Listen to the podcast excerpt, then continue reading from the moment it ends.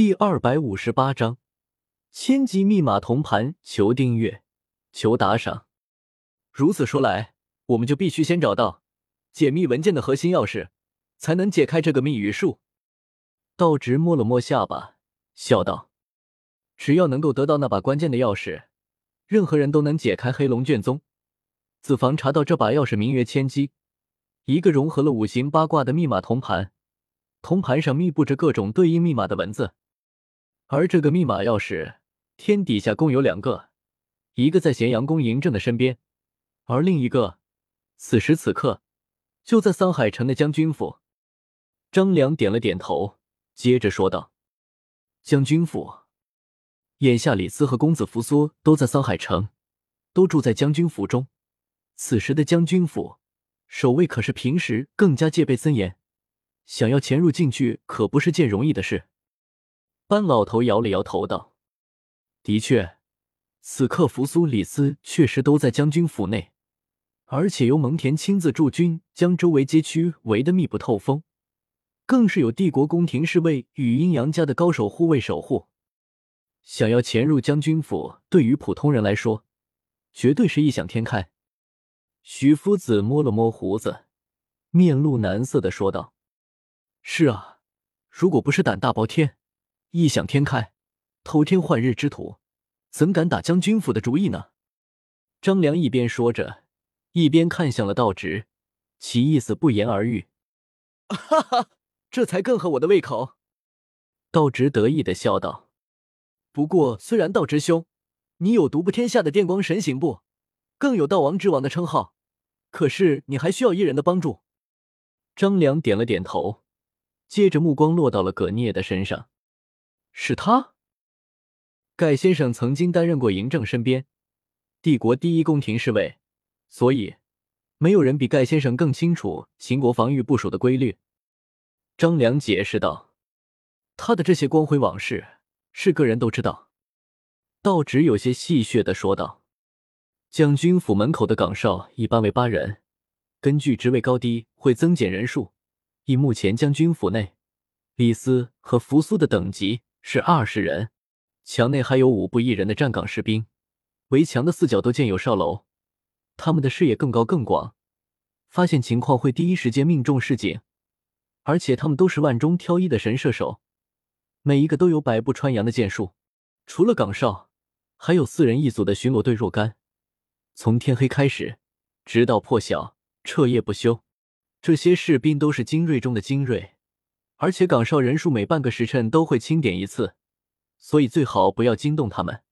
院落里的树木虽然是极好的藏身之处，但是树枝上会系有铃铛，如果不能第一时间找到他们，就会暴露自己的行踪。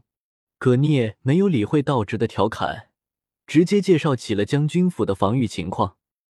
如果你能够越过这些防御，就能有机会越过第二道围墙，从外院进入到中院。中院的布防情况与外院基本一致，最大的区别就是这里没有障碍物，是完全空荡的平地。想要通过这里的唯一办法就是足够的耐心，等待机会的出现。如果能够抓住机会，就能够进入将军府的内院了。这里应该就是目标所在了。说完，葛聂将目光转向了张良，放置千机密码铜盘的地点。就是将军府内院里的千机楼中，张良接着说道。道直一脸好奇的对张良问道：“张先生，千机密码铜盘这么隐秘的机密，你是怎么得到的？”这是一位朋友冒着生命危险传递给我的消息。张良解释了一下，接着说道：“如果你能够来到千机楼前，那么考验才真正开始。”千机楼底层的门户是被锁住的，钥匙更是由蒙恬亲自掌管。想要从这位帝国将星的手上偷取钥匙的可能性几乎为零，而且即便得到钥匙，也不可能在众目睽睽下去打开铜锁，推门而入。那么，唯一的办法就是从最高的顶层进入。对于偷王之王来说，能够进入内院，那么进入千机楼并不是问题。但最大的难题却是在千机楼的内部。楼内保护着重要机密，即使卫兵和宫廷侍卫都不准踏入半步。因此，在千机楼内反而没有守卫。大铁锤他们听到这里，一个个揪心不已。这么防守严密的将军府，他们之中恐怕也就只有道直能够进去了。当然，他们把萧协排除在外了。萧协是墨家巨子，除非必要，是不会让萧协亲自出手的。张良顿了顿，一脸严肃的说道：“你需要盗取的千机密码铜盘，就在一层的中央。虽然没有守卫。”里面却有着更加可怕和严密的防护，血蚕丝阵，阴阳家特制的可怕武器，绝对，绝对，绝对要远离他们。你居然用了三个绝对！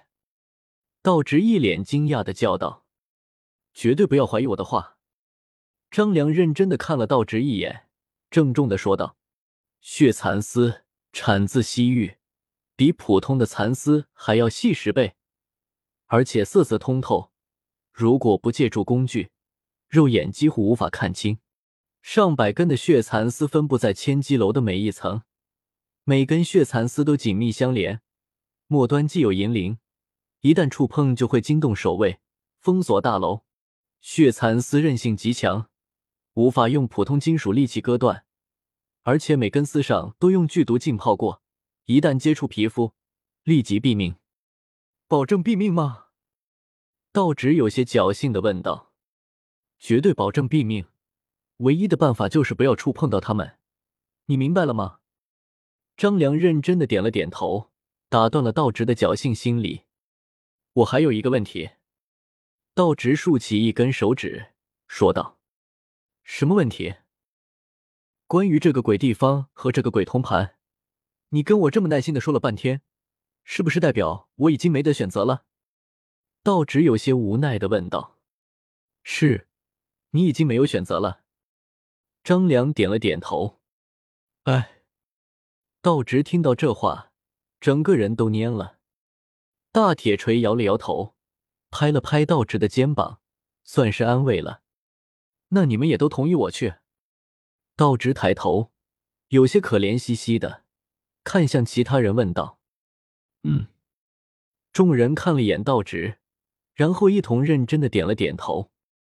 道直咽了咽口水，露出一个灿烂的笑容，有些讨好的对大铁锤问道：“尊敬的、充满正义感的铁头领，我对你有信心。”大铁锤很认真的对道直说道，打断了他最后一丝侥幸：“谢谢各位父老乡亲的支持。”道直有些苦笑的对着班老头他们抱拳说道：“小直，这颗万年紫水晶是我铸剑的时候保护眼睛的工具，就借给你用吧。”听到这里，徐夫子从怀中取出一块紫水晶，有些同情的递给了道直：“谢谢啊。”道直无语的白了徐夫子一眼，接过了紫水晶。傍晚时分。萧协带着石兰到了归海庄。这几天里，萧协回了登天楼一趟，在登天楼的地牢里，有些被活捉的武者。这些武者都是一些杀人不眨眼的武者，或者是那些罪大恶极的武者。至于活捉这些武者的目的，自然是为了给萧协吸收内力用的。这段时间里面吸收的武者内力，差不多有六百多年的精纯内力。可惜萧协的能力被封印，就连崩玉帮助主人破除瓶颈能力也被封印了。萧协就算吸收了内力，也只是空有内力，而不会增加修为境界。就像风云里面的帝释天，两千多年的内力，可还不是被修炼了几十年的武无敌打得连冒头都不敢。一直等武无敌老死了，他才敢再次重出江湖。